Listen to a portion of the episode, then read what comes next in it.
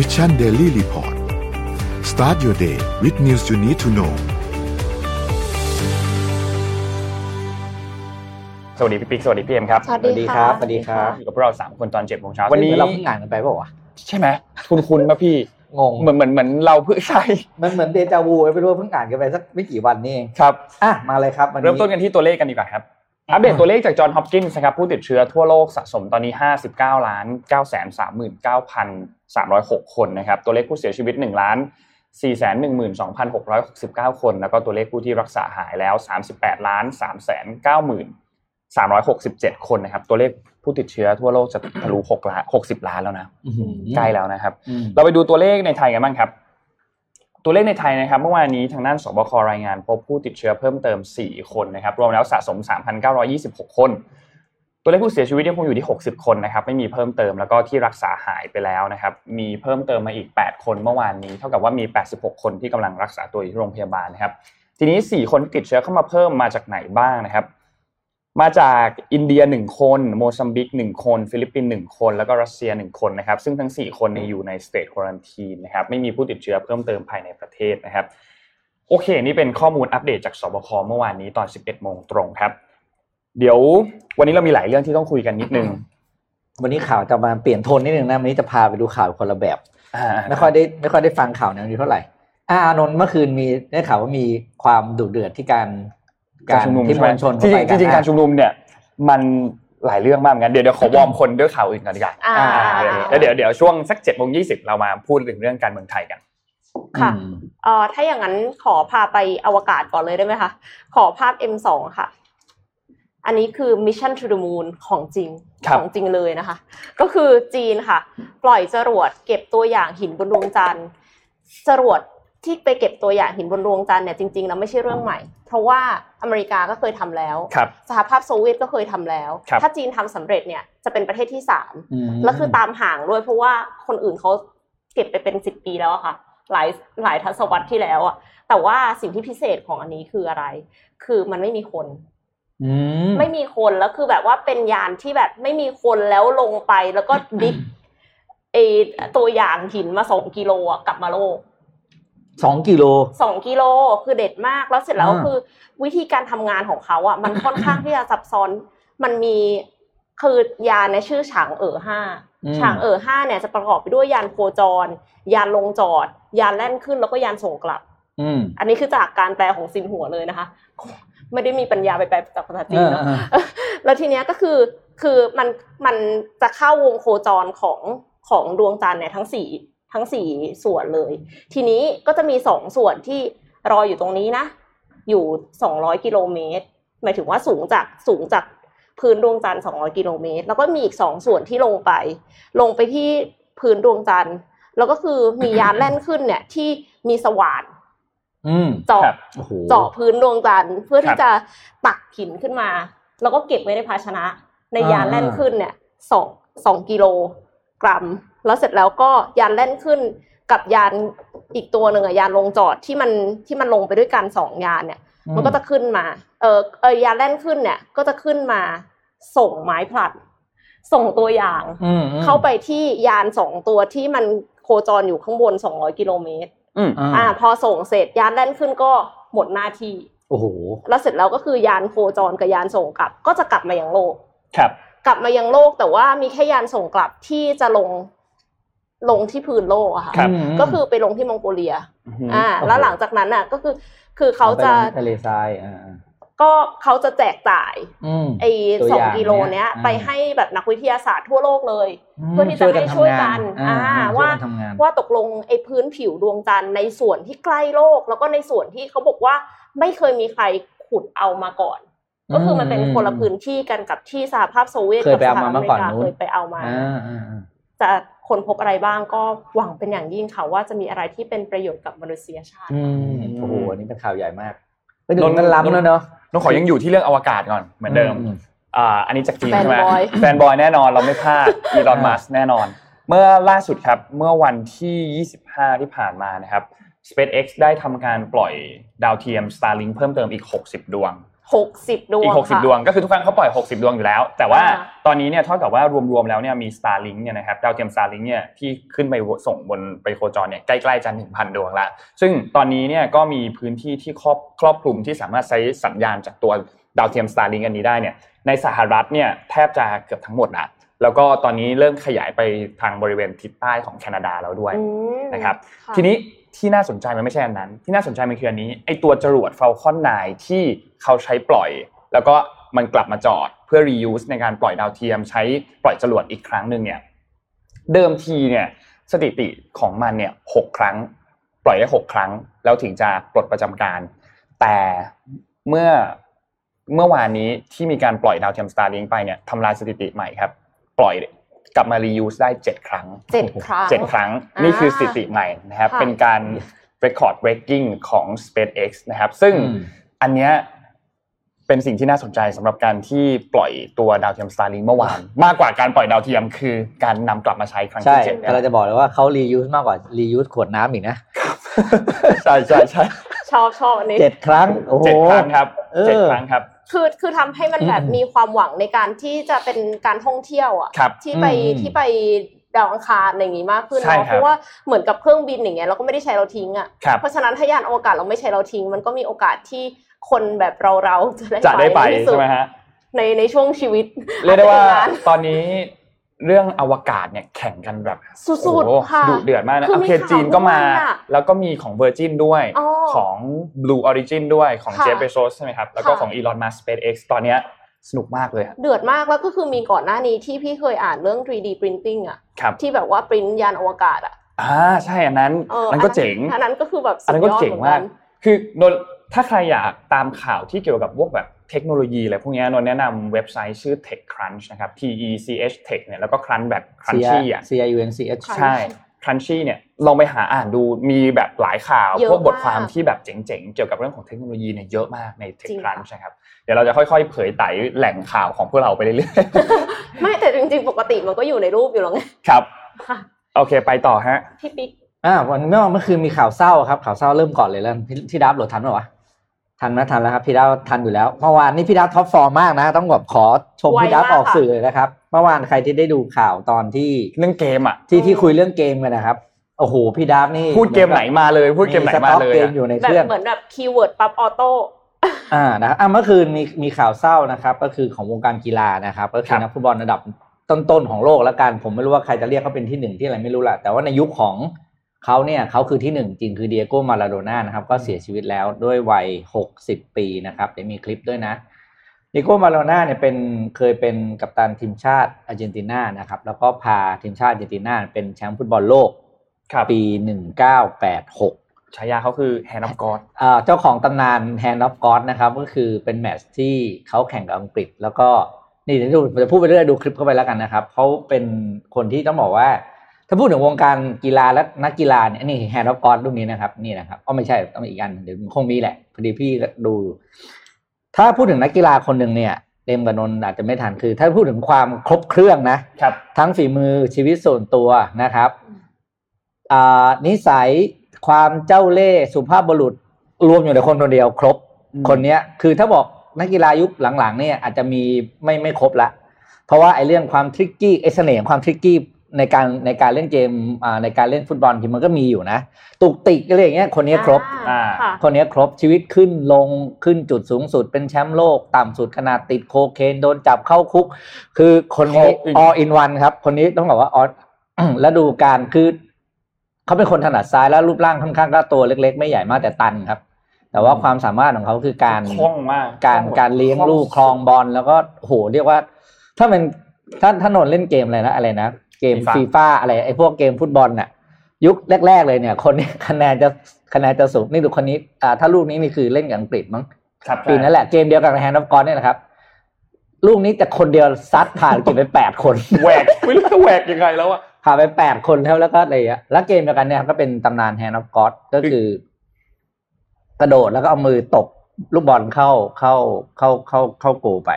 ครับก็เป็นข่าวที่ต้องบอกว่าน่าเสียดายน่าเศร้าสำหรับวงการน่าเสียดายนะครับเพราะเขาหมอเก่งจริงถ้านับถ้ายุคถ้ายุคนี้เป็นเมสซี่นะ ยุคนู้นก็เป็นคนเนี้ยใช่อืมนักฟุตบอลหลาย ๆ คนก็ออกมาแสดงความเสียใจแล้วอืมหลาย ๆ คนนะครับเลยก็รวมถึงเมสซี่ด้วยนะ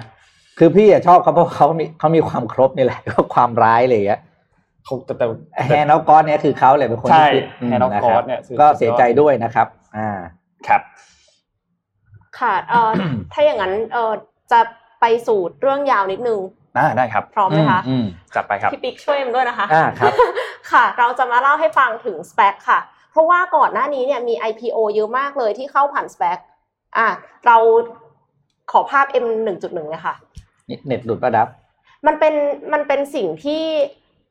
เอาจริง ๆ ก็คือเพิ่งเคยได้ยินนั่นแหละเพิ่งเคยได้ยินอยู่ปีเนี้ยนะคะ ก็คือเป็นการ IPO แบบเอาใหม่ขอโทษค่ะ แทนการ IPO อ่าอ่าเป็นเป็นตัวเลือก ในการเข้าตลาดหลักทรัพย์แทนการ IPO คิดดูว่ามันคือ 48%ของการเข้าตลาดหลักทรัพย์แล้วนะอืมหมายความว่าคือ IPO อะยัง 52 อยู่ แต่ว่าอันเนี้ยคือ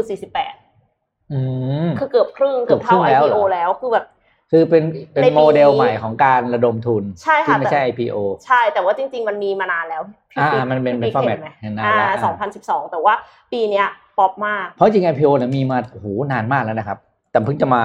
เป็นที่นิยมประมาณทักสามสิบสี่สิบปีหลังเองแต่จริง IPO นี่มีตั้งแต่หลังสงครามโลกแล้วนะนานมากแล้วแหละโอเคค่ะเอออะต่อน้องเนมเล่าให้ฟังอันนี้อันนี้อยากให้ทุกคนฟังนะครับเพราะเป็นโมเดลใหม่แล้วต่อไปมันจะมีอะไรแบบนี้เยอะขึ้นเรื่อยครับอะค่ะมาเลยน้ขอองเอ็มภาพ M 2 1.2ต่อเลยค่ะ ถามว่าบริษัทไหนล่ะที่ IPO ด้วย SPAC ๆอืมหนึ่งคือ Virgin Galactic อะตะกี้นี้เราอยู่กันที่ข่าวอ่าข่าว Space เนาะครับอะ Virgin Galactic นะคะสองคือ Nikola อ่า สามคือ Fisker Fisker ที่บอกว่าดีไซเนอร์รถเป็นคนมาดีไซน์ แล้วก็จ้าง Volkswagen เป็นคนผลิตนะคะ แต่ว่าทีนี้ SPAC คืออะไร ถัดไปค่ะ SPAC เนี่ยย่อมาจาก Special Purpose Acquisition Company แปลว่าบริษัทเนี่ยค่ะ ไม่ทำอย่างอื่นเลยค่ะทำอย่างเดียวคือ acquire บริษัทอื่นค่ะ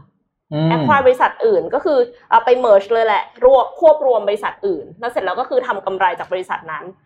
เขาเรียกว่า blank check company blank check company นี่คือหมายถึงว่าแบบบริษัทที่เป็นเช็คเปล่าอะแปลว่านักลงทุนลงทุนไปเนี่ยไม่รู้เลยนะ ว่าจะไปเอาเงินไปลงทุนในบริษัทไหนต่อ อย่างเช่นอืมถ้าสมมุติว่าพี่ปิ๊กพี่ปิ๊กเนี่ยเป็นเจ้าของเพจ Trick of the Trade นะคะ แล้วก็วิทยากรบรรยายเรื่องการทำธุรกิจระดับโลกเงี้ยพี่ปิ๊กก็ตั้งหาทำ SPAC อืมหาทำอย่าหาทำไม่ใช่อ่าเสร็จแล้วพี่ปิ๊กก็ไปคุยกับพี่แท็บพี่โทมัส อะอืมพี่แท็บพี่โทมัสก็เอ้ยเอาเลยเอาเลยเนี่ยพี่ปิ๊กสิอยากลงทุนอ่าด้วย ลงทุนด้วยก็เป็นพี่ปิ๊กพี่แท็บพี่โทมัสอะเอาเงินมาลง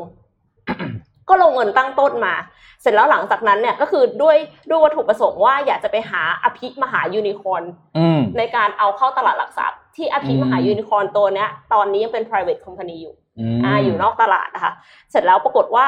พี่ปิ๊กพี่แท็บพี่โทมัสเนี่ยก็ IPO ค่ะ IP อืม IPO วิธีปกติเนี่ยแหละอ่าจ้างครับบริษัทหลักทรัพย์ในการแบบ underwrite อืมเสร็จแล้วก็คือเข้าตลาดไป เข้าตลาดไป ก็จะเป็นขายไม่ได้ขายเป็นแชร์นะคะ ไม่ได้ขายเป็นหุ้นขายเป็นยูนิตยูนิตประกอบไปด้วยหุ้นหนึ่งหุ้นครับกับสิทธิในการซื้อหุ้นในอนาคตคือวอร์เรนอีกหนึ่งอืมอีกหนึ่งสิทธิ์เสร็จแล้วนนท์ก็สนใจแน่นอนนนท์ต้องสนใจอยู่แล้วอืมทีนี้นนท์ก็เลยไปซื้อในคือไม่ได้แบบมีเงินถังขนาดนั้นใช่ปะก็เลครัยบไปซื้อในตลาดหลักทรัพย์ครับ นนท์ก็ไปซื้อในส่วนใหญ่แล้วเขาจะเข้าใน NASDAQ เพราะฉะนั้นก็คือสมมุติว่าเป็น NASDAQ นนท์ก็ไปซื้อหาทำ SPAC .u ทำอืม U นี่คือยูนิตครับใน NASDAQ เสร็จแล้วนนท์ก็ได้ไปแล้วนนท์ก็บอกว่าเนี่ยนนท์น่ะเชื่อพี่ๆสามคนมากว่าจะต้องไปหาแบบ next Tesla มาได้อย่างแน่นอนอ่าเพราะฉะนั้นไม่เป็นไรนนท์ยังไม่รู้ก็ได้ว่าตอนเนี้ยบริษัทอภิมหายูนิคอร์นเนี่ยคืออภิ คือบริษัทอะไรครับ แต่ว่าตอนนี้นนท์เอาเงินใส่เข้าไปละสนับสนุนค่ะโอเคมเสร็จแล้วปรากฏว่าเอ่อพี่พี่ปิ๊กก็บอกว่าไม่ต้องห่วงนนท์ถ้าเปิดบริษัทออกมาว่า บริษัทเนี้ยแหละที่ที่เราจะไปซื้อแล้วนนท์ไม่ชอบอะพี่ปิ๊กยินดีคืนเงินครับอืมคือแบบอ๋อป่ามากอะเอออะไม่พอใจยินดีคืนเงินนะอะไรอย่างเงี้ย แล้วเสร็จแล้วปรากฏว่า พอพอเปิดออกมาเป็นแคเรวีซ่านนท์แบบช็อก พี่ผมอยากลงทุนในเทสลาไม่ใช่แคเรวีซ่าอ่า เสร็จแล้วปรากฏว่าไม่เป็นไรเพราะว่าตอนเนี้ยมันอยู่ในตลาดหลักทรัพย์ละครัสิ่บงที่นนท์ซื้ออะนนท์ก็ขายได้อืมก็มีคนมาซื้อต่อนนท์อ่าพอพอขายไปมีคนซื้อต่อ อันนี้ก็ไม่ได้มีปัญหาอะไร ระหว่างนั้นก็คือมีการทำ transaction ขอภาพถัดไปค่ะ คือบริษัทหาทำ SPAC เนี่ยจะควบรวมกับ Carry Visa หมายความว่าอืม ควบเป็นบริษัทเดียวกันเลยนะ คือกลืนไปเลยนะ คือเอ็มแบบอืมไม่มีหุ้นและเอ็มเทให้พี่ปิ๊กหมดเลยอ่าอ่าอะแล้วเสร็จแล้วก็กลายเป็นว่าพอควบเสร็จ บริษัทที่ที่อยู่ในตลาดหลักทรัพย์เปลี่ยนจากหาทำสเปคเป็น carry visa แล้วอืมก็คือ carry visa เนี่ยเข้าตลาดหลักทรัพย์ โดยที่ไม่ต้องไปโรดโชว์อ่าโดยที่ไม่ต้องมาจ้าง investment banker มาแบบ underwrite เลยอืมเพราะว่า หาทำสเปคเนี่ยเป็นบริษัทที่อยู่ในตลาดหลักทรัพย์แล้วอ่าอ่าหาทำสเปคอืมทำสิ่งเหล่านี้ที่จริงๆ carry visa ต้องทำถ้าต้อง IPO แล้วอืมครับเออแต่ว่าพี่ปิ๊กอะได้หุ้นลมไปละอืมพี่ปิ๊กได้หุ้นที่แบบถูกมากถูกแบบเหมือนผู้ก่อตั้งซื้อหรือว่าอาจจะถูกกว่านั้นอืมอืมเออ ไปแบบสิบห้าถึงยี่สิบเปอร์เซ็นอันนี้คือข้อดีของคนที่เปิด SPAC ทำไมเขาถึงอยากเปิด SPAC กัน เพราะว่าอืมจริง ๆ คนที่ มาเปิด SPAC อะค่ะ ส่วนใหญ่เป็น partner ของ hedge fund มาก่อนอ่าเป็น partner ของ hedge fund อืมหรือว่าเป็นมีคนที่แบบใกล้ชิดทรัมป์อะไรเงี้ย ก็มีคนมาเปิด SPAC เหมือนกัน คือคนที่คอนเน c t ชันแน่นๆน่ะ เออ แล้วเสร็จแล้วทำไมนนท์ถึงอยากได้ครับทำไมนนท์ถึงลงทุน เพราะว่านนท์คิดว่าพี่ปิ๊กเนี่ยตาถึง พี่ปิ๊กต้องหาเพชรในตมมาได้อย่างแน่นอนอืมอ่า แล้วก็คือนนท์ก็คิดว่าหุยอันเนี้ยได้ดีลดี เพราะว่าเหมือนกับ เราซื้อตั้งแต่ยังไม่มีใครรู้เลยว่าคืออะไรอะมันก็ยังไม่แพงไงอ่ายังไงก็คุ้ม ใช่ยังไงก็คุ้มแล้วเสร็จแล้วก็คือมีสิทธิ์ในการซื้อเพิ่มด้วยซื้อหุ้นเพิ่มครับถ้าสมมติว่าหุ้นมันพุ่งไปเลยเป็นแบบหลายร้อยถ่ายอ๋อพัแล้วนก็มีเท่าวารันตีอะซื้อคุณได้ด้วย ใช่ก็คือแบบก็คือกำไรแน่ๆอะไรเงี้ย อันเนี้ยคือนักลงทุนแล้วเสร็จแล้วพอบอกว่า ถ้าสมมติว่าไม่พอใจจริงๆไม่พอใจที่ว่าเนี่ยยินดีคืนเงินเนี่ยคือพี่ปิ๊กซื้อคืนเลยนะอ๋อ เออไม่ใช่ว่าจริง ๆ ก็ไม่ไม่เชิงว่าจะต้องขายคนอื่นอะครับคือเขารับรับประกันไงอ่าแล้วประกันมีคือคืนเงินใช่ปะคือยังไงก็ตามมีมีคนซื้อแน่นอนแหละอ่าอ่าอ่าซื้อคืนแน่นอนคือนนท์ไม่ได้แบบว่าติดกับหุ้นแคริวิซ่าไปตลอดแน่นอนอะไรอย่างนี้ครับแล้วเสร็จแล้ว แล้วทำไมแคริวิซ่าถึงอยากลงทำไมเอาให้หุ้นให้หุ้นลงพี่ปิ๊กไปเลยยี่สิบเปอร์เซ็นทำไมถึงอยากให้ เพราะว่าถ้าสมมติว่าไปเข้า IPO ปกติ รายได้ไม่เยอะกำไรไม่เยอะอืม นักลงทุนส่วนใหญ่ก็ไม่ได้อยากจะลงอาจจะยังไม่รู้จักด้วย เดินสายโรดโชว์เขาบอกบริษัทอะไรอะอืมเออมันไม่น่าจะโตนะอืมอืมเราคงยังไม่อยากลง เราเอาไว้ก่อนละกันอืมอะไรอย่างเงี้ยค่ะอืมแต่ว่าถาถามว่าคือฟังดูแบบฟังดูเทามาก แต่ถามว่ามันมีสเปคที่ประสบความสำเร็จไหมมีขอภาพถัดไปค่ะสเปคเนี่ย อันนี้คือ NASDAQ นะคะ NASDAQ เนี่ยเชียร์สเปคมาก ครับ NASDAQ เป็นแบบ prefer choice ของ ของสเปคเลยที่จะไปลง แล้วก็คือเขาบอกว่า 76%ของสเปคเนี่ยประสบความสำเร็จอืมทีนี้เราถามว่าบริษัทไหนล่ะ ที่มันประสบความสำเร็จ คือนิโคล่าก็เชดดี้นิดนึงอืมเออแล้วก็คือ Virgin Galactic ก็คือยังแทบจะไม่มีรายได้อย่างเงี้ยค่ะอืมครับก็ไม่รู้ว่าตกลงบริษัทไหนที่มันดีเนาะขอภาพถัดไปค่ะ ยกตัวอย่างค่ะ คือบริษัทยาค่ะ บริษัทยาเนี่ย M IMVT เนี่ยนะคะตัวย่อ IMVT เนี่ย คือเขาทำยา เพราะฉะนั้นเขาก็เลยจำเป็นที่จะต้องมีงบประมาณในการทำวิจัยเยอะครับ research and development และในและใน stage นั้นน่ะเหมือนวัคซีนตอนนี้ยังขายไม่ได้อะครับเพราะว่ามันยังอยู่ใน clinical trial อยู่ ดังนั้นถึงแม้จะมีสัญญาหรืออะไรก็ตามเนี่ย คืออมถ้าสมมติว่าบริษัทมันไม่ได้ดังขนาดเป็นไฟเซอร์ครับมันก็ยากที่จะมาบอกว่าเฮ้ยเรายอมซื้อล่วงหน้าอืมใช่ไหมคะใช่ใช่ดังนั้นเขาก็เลยต้องใช้วิธีการระดมทุนผ่าน สเปกนั่นเองอืมอ่า ถัดไปค่ะ อันนี้ก็เป็นอีกตัวอย่างหนึ่งค่ะ ก็คือเกี่ยวข้องกันแหละ ที่อยู่ในแบบ healthcare อะคือเอ็มเข้าใจว่าดาวโอเองนะคะ อันนี้ว่าสเปกเนี่ยเกิดขึ้นมาเพื่อที่จะช่วยบริษัทที่ต้องการระดมทุนตั้งแต่ตัวเองยังขาดทุนอยู่ แล้วใครจะเชื่อใจมาลงทุนครับนั่นก็คือ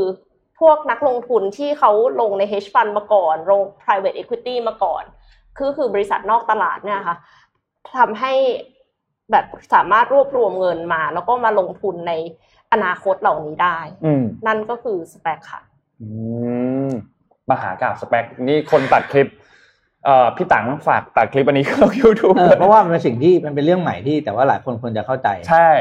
ไปดูซ้ำๆได้ครับ ค่ะเออไปโดนซ้ำไปดูซ้ำๆเดี๋ยวเดี๋ยวอืมเดี๋ยวเดี๋ยวอาจจะให้พี่ตังตัด ใส่ไว้อืมอืมอยากอยากแนะนำให้ทุกคนรู้จักก่อน เพราะว่าจะได้รู้ว่าไอ้ที่พวกเขานับพูดกันเอารูว่าปสเปคขึ้นนะครับคืออะไรพี่เดี๋ยวดับเดี๋ยวพอถึงเวพี่ลาเพิ่งจะได้ไม่ใหม่มากพี่เพิ่งส่งรูปเข้าไปคนสองคอันนจะได้ทราบกันอยู่แล้วดับเอารูปขึ้นทีพี่เพิ่งส่งเข้าไปสองอันไปดูสถิติของสเปคกัน ระหว่างน้องเอ็มพูดไปพี่ก็เปิดไปด้วย ครับพี่ปิ๊กก็ไวไม่แพ้ดราฟเลยค่ะอะดูสถิติกันนะครับว่าการ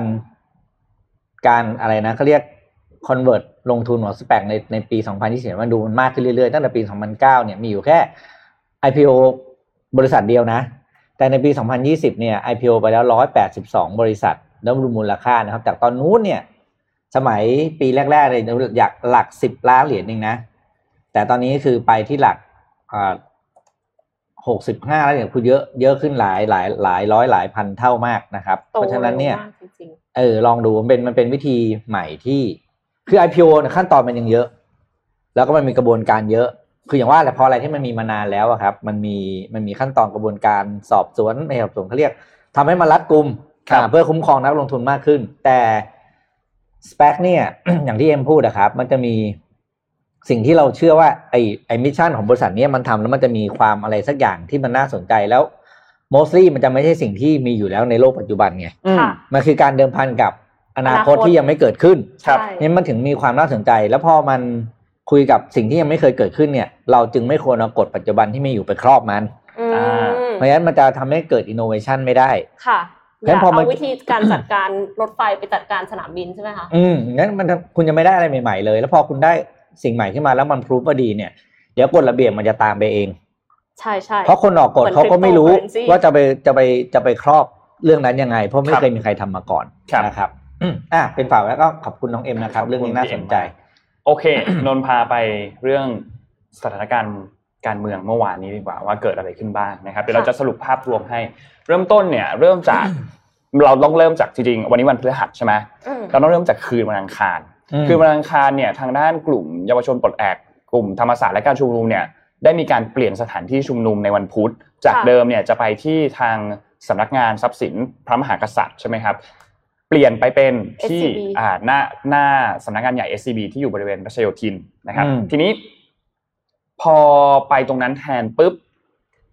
เมื่อวานตอนช่วงเช้าเนี่ย ถ้าใครที่บ้านอยู่แถวแถวๆบริเวณสำนักงาน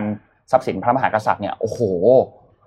ติดมาก เพราะว่ามีการปิดถนนหลายจุดมาก เมื่อวานนี้ ไม่ได้อยู่แถวนั้นเลยครับติดมากเหมือนกันติดเหมือนกันใช่ไหมครับได้ข่าวว่าบนทางด่วนนี่เป็นตำนานเลยนะเมื่เพื่ออนวานเพื่อนนนท์บ้านอยู่แถวแถวๆนั้น ออกจากอืมบ้านตอนเจ็ดโมงนิดอืมๆถึงออฟฟิศเที่ยง เที่ยงโอ้โหเพราะว่าอืมอืมมันต้องวนไปวนตรงนู้นวนไปวนกลับมาแบบอ๋อค่ะคือเขาคือปิดถนนแบบว่ามึนมากเมื่อวานนี้ ทีนี้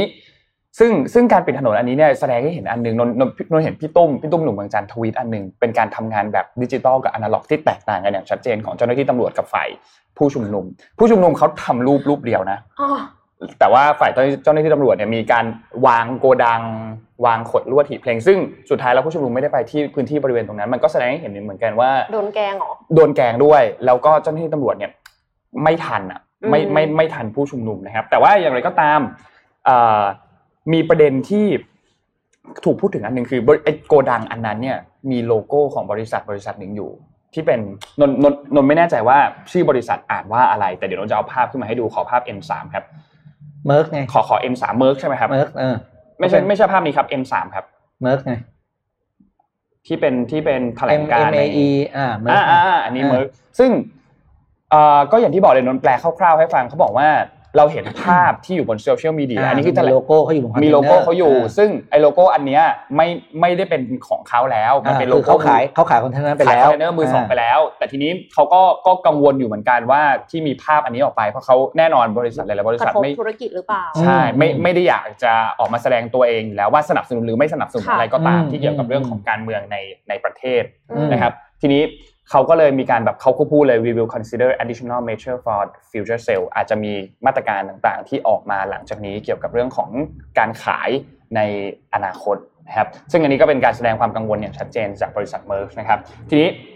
เมื่อวานนี้โอเค สุดท้ายแล้วไม่ได้ไปที่ตรงนั้นละไปที่ไปย้ายสถานที่ไปชุมนุมอีกที่หนึ่งนะครับ ก่อนที่จะมีการชุมนุมเกิดขึ้นเนี่ยเมื่อวานนี้มีการซ้อมอันหนึ่งที่ต้องบอกว่า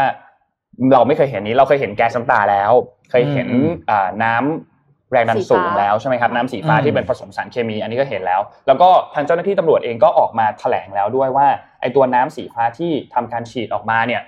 เป็นสารเคมีที่เจ้าหน้าที่ตำรวจไม่ได้ผสมเองมีเครื่องมีเครื่องมือผสมก็ออกมาแถลงแล้วโอเค อันนี้เข้าใจกันแล้ว แต่ว่าเมื่อวานนี้มีเครื่องอันหนึ่งที่เป็นเครื่องว่า LRAD ซึ่งเป็นเครื่องที่ส่งสัญญาณเสียงออกมานะครับ แต่ตำรวจไม่ได้เอามาใช้นะ มีการเอามาทดสอบเฉยๆทดลองใช้ทดเหมือนกับว่าซ้อมเฉยๆนะครับอืมซึ่งไอ้เครื่องอันนี้เนี่ยต้องบอกว่าเป็นเครื่องที่ใช้ในการสลายการชุมนุม แล้วก็ต้องบอกว่ามีความอันตรายพอสมควรนะครับอืมเพราะว่าเครื่องส่งสัญญาณอันนี้เนี่ยมันจะส่งคลื่นเสียง ถ้าหากว่ามันจะทำให้หูดับอะพูดง่ายๆแล้วก็ถ้าอยู่ในบริเวณที่ใกล้มากกว่า 1 เมตรเนี่ยนะครับ หูดับถาวรนะครับอืม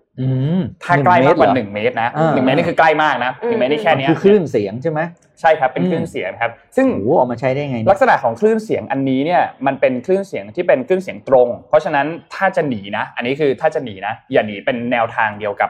แนวทางเดียวกับเอ่อลำโพงคลื่นหันมาอะไรให้เงี้ยหนีเหรอออกข้างอ่าๆอ่าอ่าหนีออกข้างๆนะครับหรือว่าใช้เอียร์ปลั๊กใช้อะไรพวกนี้ก็จะช่วยได้ประมาณหนึ่งแต่ถ้าไม่มีอะไรพวกนี้จริงๆเนี่ยใช้นิ้วก้อยก็พอได้อุ่นๆนิ้แล้วก็วิ่งเอาอุดแล้วก็วิ่งเอา นะครับ ซึ่ง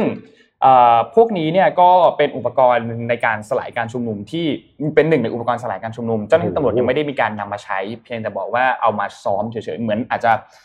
บอกให้รู้ว่ามีนะขู่ไว้ให้ก่อนให้ขู่ไว้ก่อนขู่ไว้ก่อนให้ให้ให้ผู้ชุมนุมเนี่ยถ้าหากว่ามีความรุนแรงอะไรเกิดขึ้นเนี่ยก็มีความเป็นไปได้ที่จะนำอุปกรณ์อันนี้เนี่ยมาใช้ ทีนี้การชุมนุมเมื่อวานนี้มันมีอะไรเกิดขึ้นบ้างมีค่อนข้างหลายเรื่องเหมือนกันนะครับที่เกิดขึ้นในการชุมนุมเมื่อวานนี้ เริ่มต้นจากช่วงก่อนที่จะมีการชุมนุมก่อนเลย นนท์ขอภาพ เดี๋ยวนะ มันคือภาพภาพที่เป็นแบงค์เป็ดนะครับ N4 ครับ อันเนี้ยเขามีการแจกธนบัตรราคา 10 บาท เป็นแบงค์เป็ด รวมแล้วเมื่อวานเนี่ยไปแจก 3,000 ใบอืมกลุ่มผู้ชุมนุมเอาไปแจกนะ แจก 3,000 ใบ ทีนี้เอ่อ หนึ่งใบเนี่ยมีมูลค่า 10 บาทอืมแลกเป็นคูปองได้ แล้วคำถามคือแลกซื้อลูกไปซื้อชิ้นเหรอไปซื้อกับใครใช่ CIA CIA ครับทั้งหลายเออไปซื้อกับเหล่าเหล่า CIA ทั้งหลายอ๋อแล้วเราร้าน CIA เนี่ยผู้ทางเหมือนคณะผู้จัดจะมีการเอาป้ายไปแปะไว้ให้ บอกว่าร้านนี้รับรับตัวนี้นะแบงค์เป็ดนะใช่ ซึ่งหลังจากที่ผู้ชุมนุม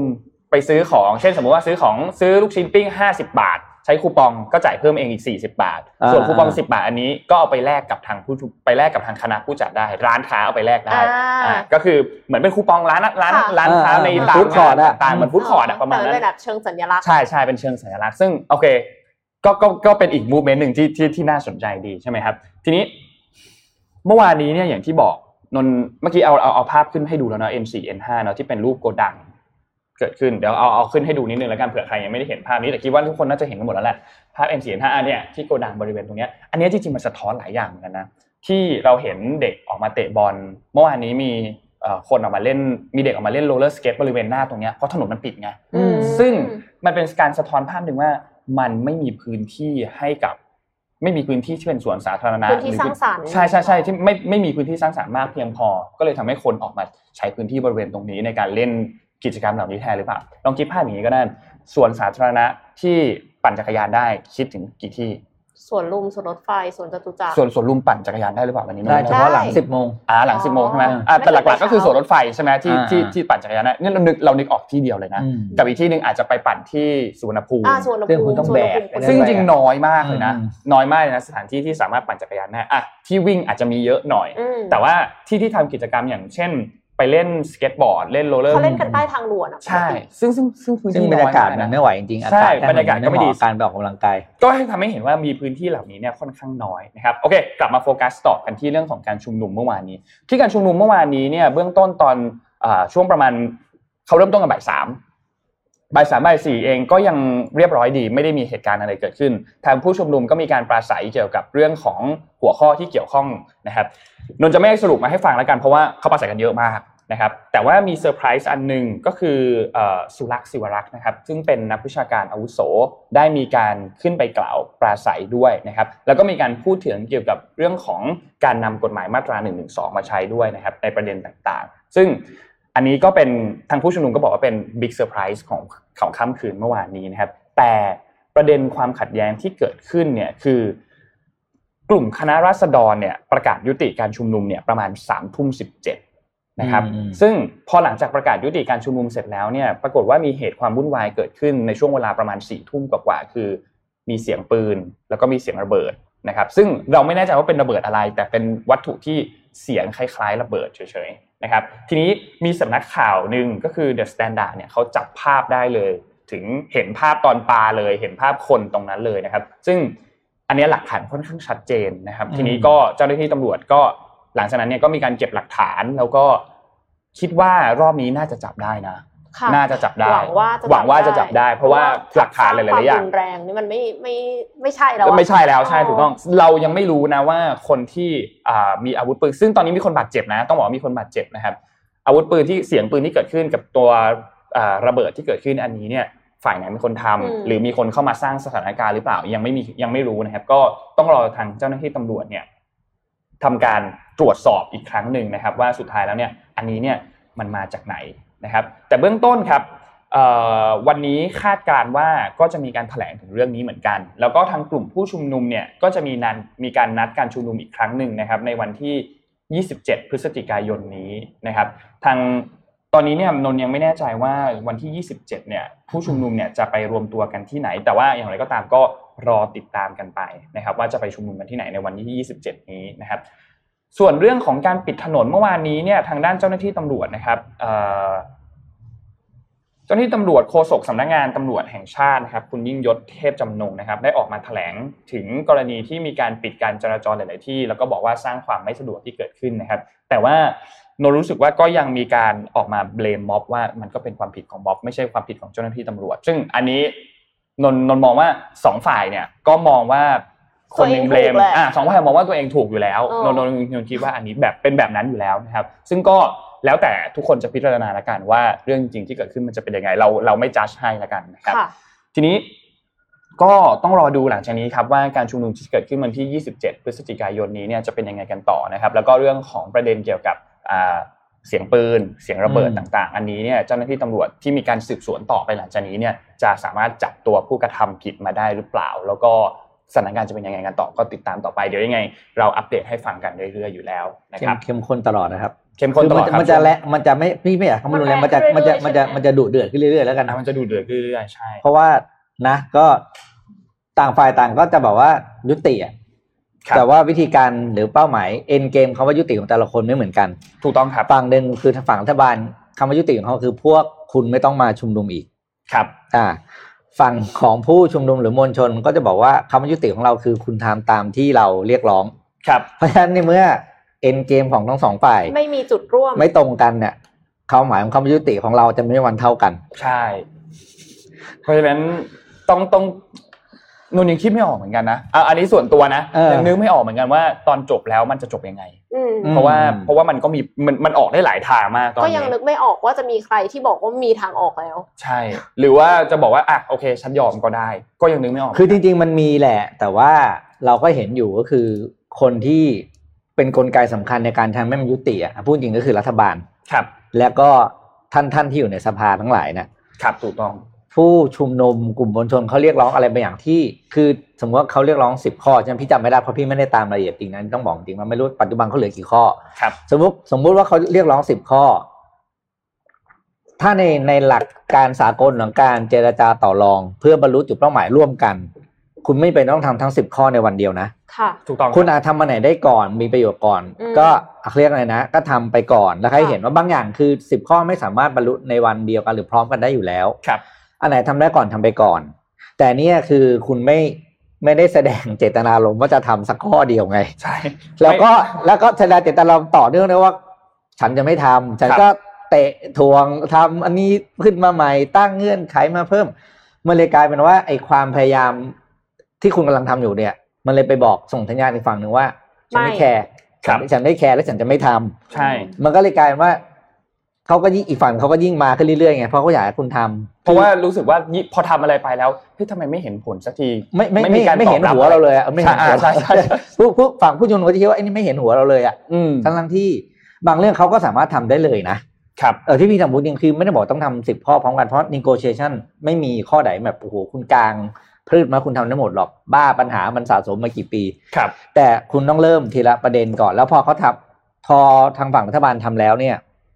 ผู้ชุมนุมเขาก็จะลุกต่อไม่ได้นะ ด้วยมารยาทเฮ้ยอืมเขาทำแล้วนะ คุณควรจะเราก็เบาอ่ามัมันก็ต้องต่างฝ่ายต่างเบาลงไงค่ะใช่แล้วสุดท้ายมันจะเหลือแค่อ่าสองสามประเด็นแหละที่สุดท้ายมันจะต้อง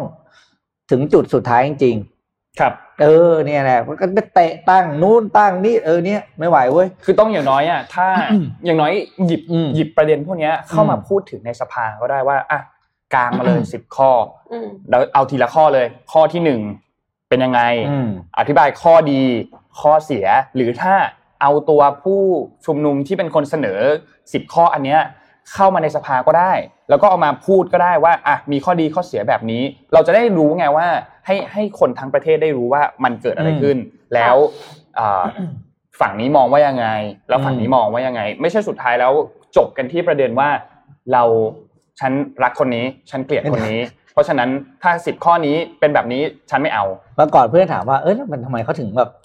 เอ่ออะไรนะคณะท่านทั้งหลายถึงแบบว่าถ่วงนู่นเตะนี่อะไรเงี้ยพี่ก็ตอบภาษาวงเพื่อนนะอ๋อถ้าเปลี่ยนตอนนี้เดี๋ยวพวกมันไม่มีเงินเดือนไงก็เตะไปเรื่อยๆกินเงินเดือนไปเรื่อยๆลิต่อในวงเพื่อนนะครับครับเออตอบในวงเพื่อนแต่ตอนนี้ไม่อยู่ในวงเพื่อนแล้วนะคะจริงคือพี่คือเพื่อนพวกพี่ก็ไม่รู้ว่าทำไมเขาถึงไม่ทำนะ แต่ว่าเออเราก็มองมุมว่าถ้าเขากลัวไม่มีอะไรทำเหรออืม ถึงแบบอะไรเวลาไปเรื่อยๆอะไรอย่างเงี้ย ครับไม่ไหวจริงๆอะเจ็ดโมงครึ่งโอไปเคเจ็ดโมงค่ะครึ่งเจ็ดฮะโมงครึ่งค่ะขอขอเดี๋ยวข่าวครึ่งหลังมีแต่ข่าวทุจริตและจับครับ ดูเดือดจริงๆวันนี้โอเคดูเดือดค่ะจริงอะน้องเอ็มวันนี้เป็นน้องเอ็มนะคะ ค่ะอืมขอภาพเลยค่ะ วันนี้จะมาขอคือไม่ได้แบบไปเอามาจากบทความไหน เพราะว่าอืมขอรวบรวมมาจากประสบการณ์ตัวเองนะคะ ที่นี่สอนลูกศิษย์มาสี่ปี แล้วก็มีการ จัดโครงการพัฒนาศักยภาพอืมผู้ประกอบการ แล้วก็อืมนวัตกรเนี่ยรวมกันเนี่ยห้าอืมปี เพราะฉะนั้นก็คืออแนะนำสำหรับคนที่เอาเอางี้ดีกว่าเป็นการแชร์ประสบการณ์ เผื่อว่าใครที่มีลูกน้อง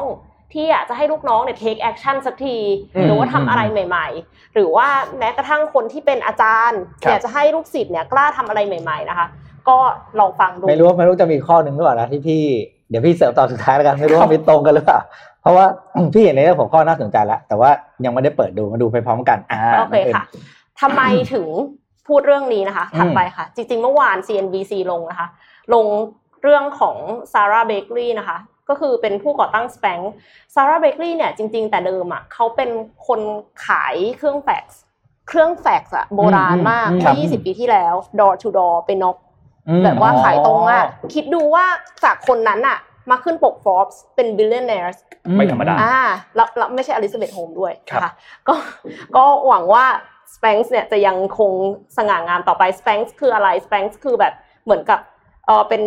กึ่งกึ่งเป็นชุดชั้นในของผู้หญิงอะเป็นแบบอ่าอ่ากางเกงที่ทำให้ใส่แล้วดูแบบหุ่นดีอะไรอย่างอ่าเงี้ยเขาเรียกว่าเนี่ยกางกางเกง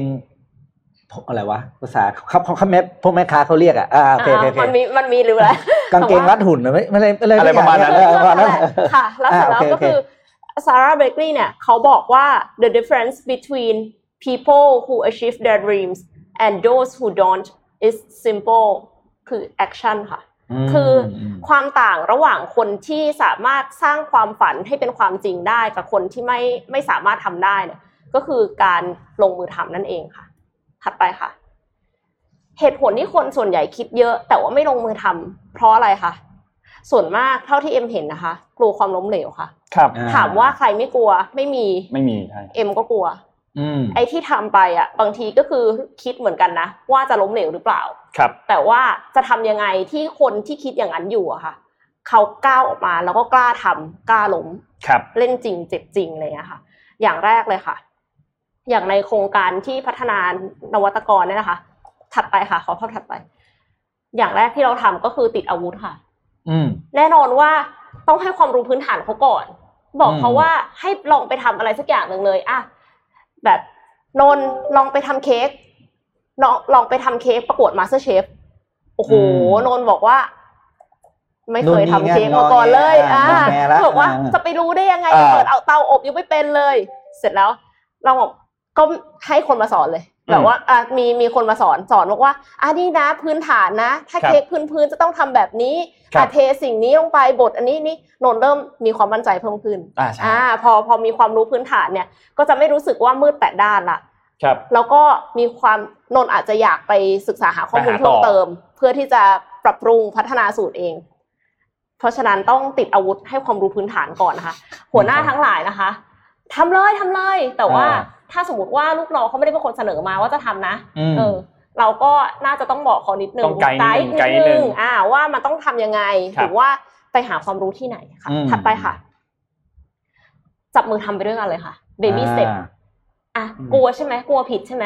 ลองทำเลยตรงเนี้ย เดี๋ยวพี่คอยดู พี่คอยคอมเมนต์อืมหรือว่าถ้าเป็นในกรณีของโครงการของเอ็มอะคือจับกลุ่มเด็กเป็นกลุ่มครับแล้วเสร็จแล้วก็คือมี mentor แต่ละกลุ่ม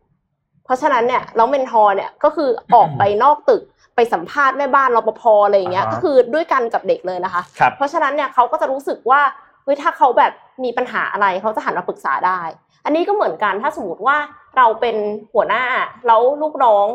เขาต้องทำอะไรใหม่อะมเราก็คือควรจะอยู่ตรงนั้น เพื่อที่จะจับมือเขาทำไปด้วยกัน ในฐานะอืมที่เราอาจจะเข้าใจมากกว่าว่า อันนี้คืออะไร หรือแม้กระทั่งเรากล้ามากกว่า อืมค่ะ ก็คือเหมือนกับช่วยกันอะจะได้สอนทีละขั้นตอนได้ลงมือทำนะคะ take baby step ไปก่อน ครับค่ะ อย่างที่สามค่ะ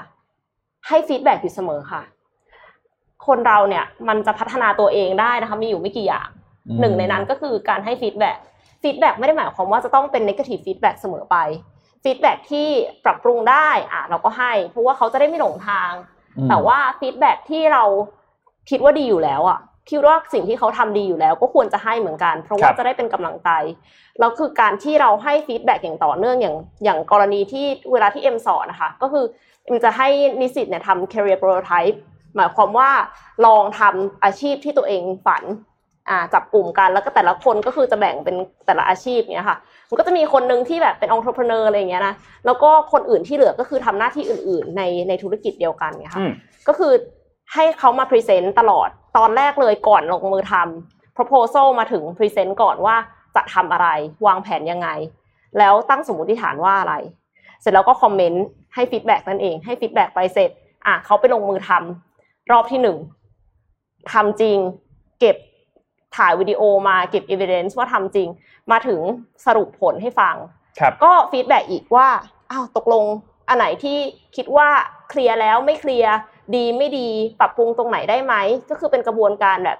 conversation นิดนึงเป็น coaching เล็กๆอะไรอย่างเลยค่ะ ก็คือทำแบบเนี้ยกับทุกกลุ่ม แล้วก็คือทำสามครั้งอะหมายความว่าเอ่อ present หนึ่งครั้ง แล้วก็เอ่อ proposal หนึ่งครั้ง แล้วก็ลองทำครั้งที่หนึ่งครั้งที่สองครั้งที่สามให้ feedback เสมอครับแล้วก็คือช่วยให้เขาคิดว่าเขาจะปรับปรุงยังไงได้ ก่อนที่เขาจะไปทำขั้นถัดไป เพราะว่าไม่อย่างนั้นน่ะ กลายเป็นว่าถ้าสมมติให้เราเราบอกให้เขาไปทำเลยสามครั้ง แล้วดูด้วยนะว่าแบบต้องปรับปรุงยังไง ไปเรื่อยๆ คิดว่าจะปรับไหวไหมอะอ่าใช่มันน่าจะเหนื่อยนะ มันน่าจะใช่ครับยากเพราะว่าเขามองไม่เห็นครับสิ่งคือคนที่อยู่ในนั้นน่ะ จะมองไม่เห็นภาพรวมอยู่แล้วครับอ่าแล้วในฐานะที่เราอาจจะมีประสบการณ์มากกว่าอย่างเงี้ยค่ะ ก็คือต้องให้ feedback กับเขานะคะสี่ค่ะ บางอย่างเราก็ไม่รู้ค่ะ มันก็ไม่เป็นไปไม่ได้ที่เราจะรู้ทุกอย่างนะคะ เราก็ไม่ใช่สารานุกรมนะคะอืมเราก็หาผู้เชี่ยวชาญมาให้คำแนะนำค่ะ คือในกรณีของเอ็มอย่างเงี้ยเอ็มหา career coach มาก็คือคนที่ทำอาชีพนั้นๆ จริง ๆ ที่นิสิตเขาอยากจะทำอะเพราะว่าถ้าเราไปให้เราบอกว่าเนี่ยอะน้องคนนี้อยากเป็นดิจิ t a ลมาร์เก็ตเตอร์เอ็มจบไฟแนนซ์มานะและเอ็มไม่เคยเป็นดิจิ t a ลมาร์เก็ตเตอร์มาก่อน บอกว่าทำแบบนี้แบบนั้นสิอืมเนี่ยไปเรียนรู้ทูนั้นทูนี้สิไปจำคนอื่นเขามาครับบอกอืมพี่ปิ๊กไปสอนเคยได้ยินจำมา แล้วมาบอกม ก็อาจจะไม่ถูกนะคะอ่าอ่าเพราะฉะนั้นถ้าสมมติว่าเรารู้จักหาสามารถหาได้อะจริง ๆ ถ้าเราพยายามจริงๆเอ็มเชื่อว่าหาได้ ถ้าไม่ได้แบบต้องเป็นแบบนักบินอวกาศหรืออะไรอย่างงี้จริงๆเนาะอืมเออมันไม่ได้แบบว่ายากมากจริงๆใช่ ก็คือถ้าเป็นเรื่องใกล้ตัว ถ้าเป็นเรื่องที่เราไม่รู้อะค่ะ อย่าเดาสุ่ม แต่ว่าให้หาผู้เชี่ยวชาญด้านนั้นๆมาให้คำแนะนำเพราะว่าพอเดาสุ่มไป ลูกน้องก็จะรู้สึกว่าแบบอ้าวก็พี่ไม่รู้นี่ ที่ไม่รู้เรื่องเลย เออคือคือตัวเอ็มอะก็ไปให้คำแนะนำ software engineer ไม่ได้อืมแต่ว่าเอ็มก็ต้องไปหาคนที่ให้คำแนะนำ software engineer ได้อ่ามาให้เขาให้เขามีโอกาสได้ซักถามถัดไปค่ะ แล้วหลังจากนั้นนะคะก็ให้ตั้ง action plan action plan ที่ตั้งเนี่ยอยากให้ realistic คือไม่ใช่แบบหูยเหมือนที่บอกว่าจะปรับปรุงตัวเองแล้วปรับปรุงทีเดียว 20 อย่างในหนึ่งเดือนอะ20 อย่างในหนึ่งเดือน คิดว่าจะทำได้ไหมคืออย่างเดียวในหนึ่งปีอะ New Year Resolution เนี่ยยังยังยากยากเลย ใช่ เพราะฉะนั้นน่ะเราจะต้องวางแผนที่ปฏิบัติได้จริง วัดผลได้ในกรอบเวลาที่ชัดเจน คือสมมุติว่าบอกว่าจะลดน้ำหนัก50กิโลเงี้ยโอ้ยนี่ยากมากเลยนะอืมมันมันน่าจะแบบแทบจะเป็นไปไม่ได้เลยอะแต่ว่าถ้าสมมติว่ามาแบ่งว่า หมายความว่าเราจะหนึ่งไม่กินเนื้อสัตว์อืมอ่าสองคือกินผักเพิ่มเป็นกี่กรัมอะไรอย่างเงี้ยค่ะ มันก็มีความเป็นไปได้ที่มันจะประสบความสำเร็จใช่ไหมครับเพราะฉะนั้นเนี่ยแล้วมันต้องวัดผลได้ด้วยนะ เพราะว่า what get measured get done ถูกต้องฮะถ้าไม่มีการวัดผลเลยอะค่ะ มันก็ยากที่จะทำให้สำเร็จรู้ล่วงไปได้ค่ะครับแล้วก็อย่าวางแผนยากหรือว่าเยอะเกินกว่าที่จะทำได้เพราะว่าจะหมดกำลังใจ ฝากไปถึงหัวหน้างานทุกท่านด้วยนะคะค่ะ ถัดไปค่ะ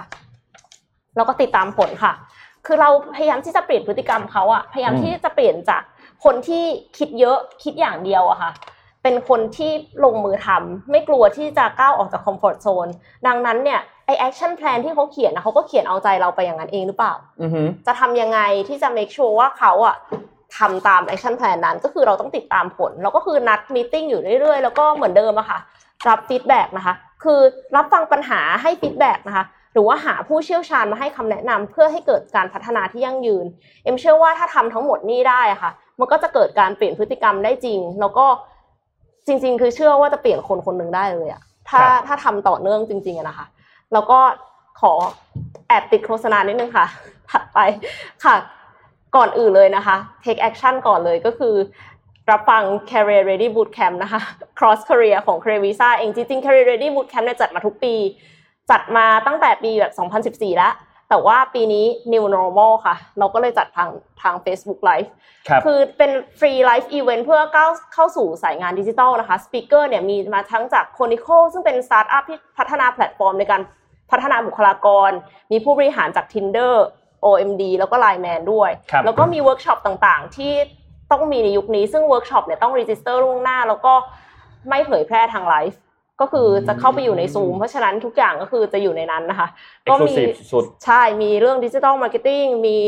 digital finance มี growth mindset แล้วก็มี job hunting skill ค่ะอืมเพราะฉะนั้นก็ถ้าสนใจสามารถที่จะเข้าไปดูได้ใน Career Visa Thailand เอา visa วันเสาร์นี้ใช่ไหมครับค่ะ วันเสาร์นี้ค่ะอืมคือถามมีคนถามมาเยอะมากหลังไมค์ว่า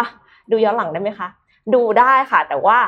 จะไม่สามารถถามคำถามแล้ว speaker ตอบได้อืมอืมเพราะฉะนั้นก็คือที่ดีที่สุดนะคะก็คือดูเวลานั้นเลย แล้วก็ถามคำถาม speaker ตรงนั้นเลย เพราะว่าไม่อย่างนั้นมันก็อาจจะมีข้อข้อข้องใจบางอย่างที่เรายังไม่รู้ครับค่ะ ขอบคุณค่ะโอ้สำหรับพื้นที่โฆษณาดีงามดีงามใครอ่านี่มันมีนี่ปัญคือหายังฟันยังไม่เต็มใช่ไหมตอนนี้ยังไม่เต็มเนาะอะไรมันมีงานของน้อยยังไม่เต็มแต่ว่าเข้าดูได้เรื่อยๆอย่างเงี้ยเป็นออนไลน์หมาไงยหมายถึงมีตัวบางตัวที่เวิเป็ร์นกช็อเวิปร์กช็ที่อปเต็มเอามีบางเวิร์กช็อปเต็มบาแล้งวเวิร์กช็อปเต็มใช่ไหฮะแล้วแต่ว่าบางเวิร์กช็อปยังมีที่อยู่ค่ะ อืมอืมอ่าว่าแล้วก็แจกหนังสือเลยอ่าครับใช่เพราะมันจะใช่เข้ากับมันเข้ากันมากหัวข้อวันนี้มากเพราะว่านะครับตะกี้นี้ก็คือ อยากจะชักชวนอ่าให้ทุกคนลงมือทำอืมอืมพี่ปิ๊กแนะนำหน่อยไหมคะโอ้พี่ยังไม่ได้อ่านเลยครับอ่าแต่โอว่าเคเห็นแล้วก็อยากจะจิกกระดาบสักเล่มแต่ไม่สามารถครับค่ะจาก professor ที่ Stanford นะคะ เป็น professor ที่คือเขาเป็นผู้ร่วมก่อตั้งสถาบัน D School D School เนี่ยคือ Design Design School School ของอ่า Stanford เพราะฉะนั้นอันนี้เนี่ยคือน่าสนใจมากแอบเปิดเปิดๆดูแล้วแหละ ตะกี้นี้ก็รู้สึกว่า เออมันน่าจะสร้าง motivation แล้วคือเขาเหมือนอืมเขาคิดมาเยอะแล้วอะว่าทำไมคนถึงไม่ลงมือทำแล้วมันติดอะไรบ้าง แต่ละขั้นแต่ละขั้นนะคะอืมละเอียดมากนนท์นนท์นนท์ชอบคำโปรยมากเลยเขาบอกว่าทำไมในโลกนี้มีไอเดียดีๆ นับล้าน แต่ที่กลายเป็นรูปเป็นร่างกลับมีเพียงแค่หยิบมืออือืมมก็เพราะว่าไม่ลงมือทำไงถูกต้องครับาไม่ได้ลงมือทำนั่นเองค่ะนะครับก็ครูจะมุ่งจากน้องเอ็มนะครับ มี น้องเอ็มพูดว่าเป้าหมายอะไรเนี่ย New Year และ Solution อะไรต่างๆ ใช่ไหมครับ นี่ครับอ่านี่โอ้โห Super Productive ขาย Planner เก่งเวอร์ชันใหม่นะครับ เป็น Back on Back Track on Track Planner นะครับ การตั้งเป้าหมายนะครับ จะมีมีคลิปแล้วใช่ไหมมีบอสอ่ามีบอคลิสปแล้วทำคลิปบอสในสอการนใช้แล้วแล้ว มันจะมี annual goal นะครับ แล้วก็มีแตกเป็นวีคแตกเป็นเดือนอะไรอย่างงี้ว่าไปนะสั่งจะหมดแล้วไคนะรับรู้สึกจะหมว่าดจะแล้วหมดจะแล้วหมดนะแล้วเหลือเหลือไม่กี่เล่มแล้วใช่ไหมครับดับเนี่ยแหละครับพี่เหลือไม่กี่เล่มแล้วนะฮะเหลือเจ็ดเล่ม เดี๋ยวเดี๋ยวเจ็ดเจ็เจ็ดดร้อสิยบเจ็ดสิบ เหลือแค่เจ็ดสิบเล่มเหลือเท่าแค่นั้น70จะหมดแล้วแล่นะครับจะหมดแล้วถ้าคุณสั่งภายในอะไรอย่างงี้ป่ะคุณก็ได้เจ็ดสิบเล่มสุดท้ายไปครัอ่าบโอเคนะครับก็ถ้าให้พี่ขายพี่ขายได้แค่นี้แล้วครับครับแต่ถ้าผมนนท์ขายจะอีกจะเป็นอีกเวอร์ชันหนึ่งเดี๋ยวนะครับเดี๋ยวเอ้าแต่น่าจะหมดละหมดละอ๋อหมดละหมดละโอเคเอาเมื่อกี้เอาไว้ขายอย่างอื่นต่อไปครับผมเมื่อกี้ส่วนที่น้องเอ็มพูดอะครับมันมีส่วนหนึ่งที่พี่จะโยงมาที่หนังสือที่จะแนะนำนะครับอันคนี้รับมาอวดพอดีเมื่อวานจัดห้อง เจอหนังสือเล่มนี้ครับทุกคนรู้จักอยู่แล้วล่ะเดี๋ยวอ่า Carnegie แต่ดูเวอร์ชั่นพี่สิครับ เล่มนี้พี่อ่านตั้งแต่ปี2552โอ้โหนะครับ เป็นหนังสือหนึ่งสิบกว่าในไม่กี่ปีเล่มนะที่แม่เดินมาได้ยื่นให้หมอไปอ่านอ๋อแล้วก็เลยเลยต้องอ่านด้วยกลัวโดนแม่ด่าเราก็เลยเออไม่รู้แหละเออเราก็อ่านมานะครับ ก็โยงมาที่คำถามก่อนนะครับเรานี้เราแจกหนังสือกี่รางวัล แล้วก็แล้วหนัก็งสือะอไรมีนะห้าเล่มใช่ไหมครับหนังสือห้าเล่มนะครับ แล้วก็มิส s รีบ็อกอีกสี่ห้ารางวัลแจกเป็นเซตแล้วกัน ได้ครับอ่าโอเคจัดเป็นเซตเลยแล้วกันสิบห้ากับก็รวมห้าแล้วเป็นห้ารางวัลนะครับ ได้หนึ่งอย่างละคู่ ถามคำถามง่ายๆนะครับ หนังสือเล่มนี้นะครับอ่า how to win friends and influence people พิมพ์ครั้งแรกในปีอะไร เล่มในมือที่พี่ไม่บิ๊กถืไม่ออไม่ยู่ปีอนะ original เลยนะ ต้นฉบับเลยอ่าภาษาอังกฤษอะพิมพ์ครั้งแรกในปีอะไรคือมันนานมากอะโอเคโอนะครับเอ่าตอบเข้ามานะครับ แต่ว่าสิ่งที่พี่จะแนะนำแล้วก็พูดต่อจากน้องเอ็มก็คืออ่าการที่จะให้ใครสักคนลงมือทำเนี่ย มันมีหลักการสอนในหนังสือเล่มนี้ด้วยครับอ่านะครับ ก็คือว่าวิธีการพูดให้คนอ่าเกิดการลงมือทำแล้วเกิดผลงานเนี่ยคือการให้พูดแบบท้าทายเพื่อจูงใจให้เกิดการแข่งขันครับในการแข่งขันเนี่ยไม่ได้หมายถึงว่าจะไปเอาชนะหรือเกลียดชัง หรือว่าการแข่งขันในเชิงแบบแข่งแย่งชิงดีกัน แต่เป็นการแข่งขันเพื่อให้เกิดการพัฒนา แล้วก็พยายามสื่อความหมายว่าการแข่งขันเนี่ยเป็นการแข่งขันเพื่อให้ผู้นั้นเกิดการพัฒนาศักยภาพของตนเอง ครับแปลว่าไม่ได้แข่งกับใครเลย คนแข่งแน่ก็คือคุณนั่นเองคู่แข่งขันของตัวคุณเองอะคุณแข่งกับตัวเอง แล้วคนที่ได้ประโยชน์สูงสุดจากการแข่งขันนั้น คือตัวเขาเช่นกันอืมอ่านะครับนี่เป็นหนึ่งในบทเรียนที่ต้องบอกว่าโอ้โหเยอะแยะไปหมดเลยจากเล่มนี้นะครับครับเอามาอวดเอามาอวดว่าว่าอ่านมาแล้วแล้วมีเล่มเก่าอ่าเก่ามากอย่าลอกข้างบนนะอย่าลอกข้างบนนะเออเพราะเดี๋ยวว่าผิดนะ หนังสือชื่อ How to Win Friends and Influence People ของเดลคาร์เนกีพิมพ์ค่ะครั้งแรกเป็นภาษาอังกฤษเมื่อไหร่เลยนะเออ ไม่ใช่เล่มนี้นะ ไม่ใช่เล่มนี้ไม่ใช่เล่มนี้นะครับเพราะเล่มนี้เนี่ยพี่อ่านคือปีห้าสองครับเออนะครับเอาแบบแต่ว่าต้นฉบับภาษาอังกฤษเขามีเขียนอัเลยว่าพิมพ์ครั้งแรกเป็นภาษาอังกฤษในสหรัฐอเมริกาปีอะไรเขาบอกไว่าเลยโอเคคือแบบเอาว่าเอาเป็นว่าเราสามคนยังไม่เกิดอะโอเคครับนะเออนะครับอะแต่อมตะจริง ๆ ค่ะมาเล่มต่างจนี้ริงๆเรื่องมาต่างมกนนท์พาไปดูนะครับข้อมูลของ SCB นิดนึงเรื่องนี้น่าสนใจมากเพราะว่าอืมใกล้ตัวเรานิดนึงเหมือนกันนะครับอืมเกี่ยวกับมันเป็นปัญหาระดับโลกที่จริง ๆ แล้วตอนนี้ไทยเราก็ กำลังเผชิญอยู่นิดหน่อยเหมือนกัน ก็คือเรื่องของหนี้สาธารณะ แล้วก็เศรษฐกิจที่ถดถอยนะครับ บทความอันนี้เนี่ยเขียนมาน่าสนใจมาก คือในช่วงของการแพร่ระบาดโควิด -19 เนี่ยอย่างที่ทุกคนทราบว่าโอเค ทุกประเทศก็ต้องอัดเงินอัดเงินอัดเงินเข้าไปก่อน เพื่อที่จะยังไงก็ได้อะพยุงเศรษฐกิจตอนนี้ไว้ให้ได้ก่อนค่ะไม่ให้มันพังนะครับแต่หลังจากนี้เนี่ยผลกระทบที่เกิดขึ้นต่อสถานะการคลังของรัฐบาลทั่วโลกเนี่ยก็มีหนึ่งเลยคือ รายได้จากการจัดเก็บภาษีน้อยลงใช่ไหมครับอืมอ่า รายจ่ายเพิ่มขึ้นนะครับ ส่งผลให้หนี้สาธารณะของหลาย ๆ ประเทศเนี่ยมันก็เพิ่มขึ้นอย่างรวดเร็วนะครับ ทาง IMF เนี่ยเขาได้คาดการณ์ว่าในปี 2020 เนี่ยนะครับ GDP โลกเนี่ยจะหดตัวประมาณ 4.4%แล้วก็ประเมินว่าหนี้สาธารณะต่อ GDP ของทั่วโลกเนี่ยจะเพิ่มจากในปี 2019 ก่อนนะ 83%ในปี 2020 เนี่ยจะไปอยู่ที่ 98.7%หืมซึ่งเยอะนะครับ เกือบร้อยเปอร์เซ็นต์เกือบร้อยเปอร์เซ็นต์นะครับ ซึ่งเอ่อ ก่อนที่จะมีการแพร่ระบาดโควิด -19 นั้นเนี่ยต้องบอกว่าหลาย ๆ ประเทศเนี่ยก็มีหนี้สาธารณะที่อยู่ในระดับที่สูงอยู่แล้ว เพราะว่าเกิดมาจากวิกฤตการเงินในปี 2008 นะครับ เพราะฉะนั้นคำถามที่สำคัญคือหนี้สาธารณะเนี่ยมันสามารถที่จะเพิ่มไปสูงที่สุดเนี่ยได้เท่าไหร่นะครับ ทีนี้นนท์ขอภาพที่หนึ่งขึ้นมาครับ ภาพนี้เนี่ยเป็นภาพที่เอ่อ IMF เขามีการคาดการณ์นะครับเป็นข้อมูลจาก IMF แล้วก็ของ University of Oxford แล้วก็ CEIC นะครับเขาบอกว่าเราดูเอาเอาข้างขวาก่อนข้างขวาเนี่ยคือหนี้สาธารณะของแต่ละกลุ่มประเทศนะครับ จะเห็นว่าหลาย ๆ กลุ่มเนี่ยหนี้สาธารณะค่อนข้างสูงนะอย่างกลุ่ม G7 ก็คือเส้นสีม่วงข้างบนเนี่ยนะครับ ก็อันเนี้ยคิดเป็นประมาณกี่เปอร์เซ็นต์ของ GDP นะครับ แล้วก็ทางด้านซ้ายเนี่ยก็คือ GDP growth ในไตรมาสที่ 1 และไตรมาสที่ 2 ของปี 2020 เราจะเห็นว่า ตัวเลข GDP หลาย ๆ อันเนี่ยก็อย่างที่บอกแหละติดลบนะครับ เส้นที่เป็นเส้นทางด้านซ้ายเส้นที่เป็นเส้นแนวเนี้ยคือเส้นเลขศูนย์นะครับ ส่วนใหญ่จะอยู่ด้านล่างหมดเลยที่ติดลบกันหมดเลยนะครับ ทีนี้การจะประเมินว่าระดับหนี้สาธารณะเนี่ยมันจะแบบยิงยาวไหมเป็นระยะยาวไหมเนี่ยมันมีสมมติฐานสำคัญอยู่ 2 ข้อก็คือ ข้อแรกคืออัตราดอกเบี้ย กับข้อที่ 2 คืออัตราการเติบโตของ GDP ซึ่ง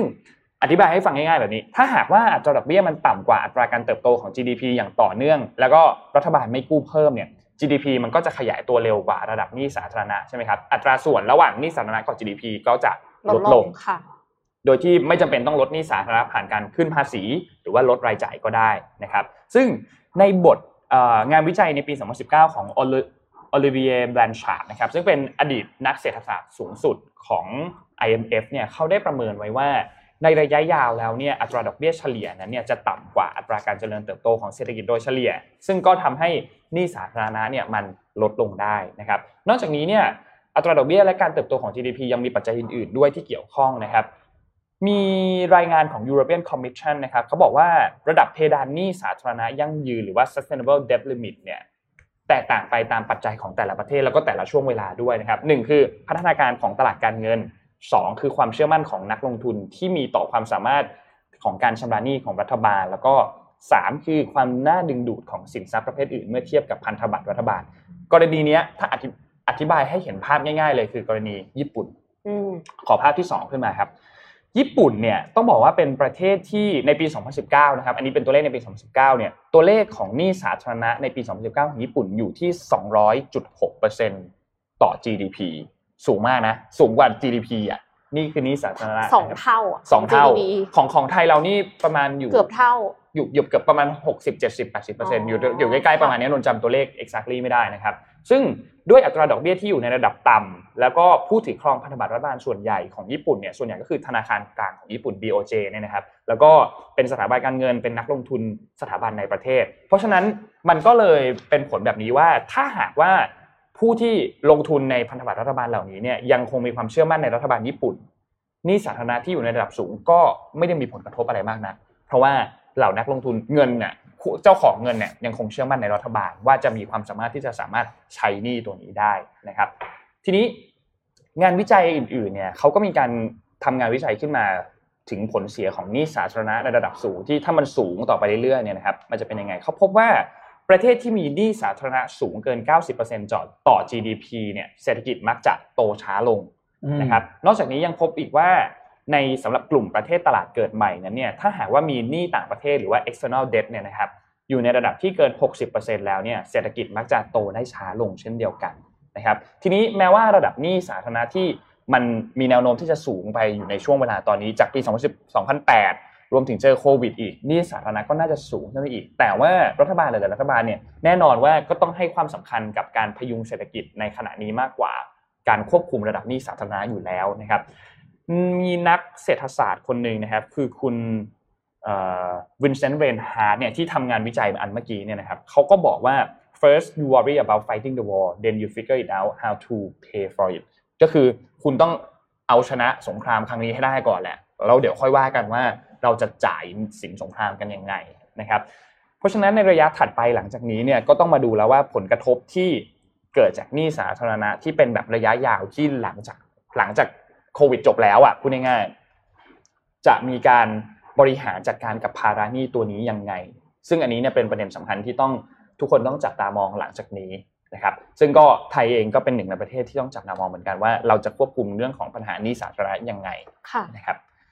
นั่นแหละครับเป็นข้อมูลจากทาง SCB ก็ขอบคุณ SCB กับทีม Well Advisory ด้วยนะครับอืมขอต่อในเรื่องเศรษฐกิจนิดนึงนะครับหลายคนชอบถามแล้วก็ชอบคุยกันว่าตกลงในเศรษฐกิจบ้านเราปีหน้าจะเป็นยังไงอะไรอย่างเงี้ยเนาะแล้วมันมีผลกระทบอะไรข้างในขอภาพ P1 ครับดับที่เอาภาพสรุปสั้นๆ มาให้ว่าเงินเนี่ยมันหายไปจากประเทศเราเท่าไหร่นะครับอะนี่คือภาพเศรษฐกิจของคนที่มาเที่ยวบ้านเรานะครับ นี่คือข้อมูลจากการท่องเที่ยวของประเทศไทยนะครับ ในปี 2019 ที่ผ่านมาประเทศไทยมีรายได้จากการท่องเที่ยวอยู่ที่ 62,000 ล้านเหรียญสหรัฐนะครับ 17 เ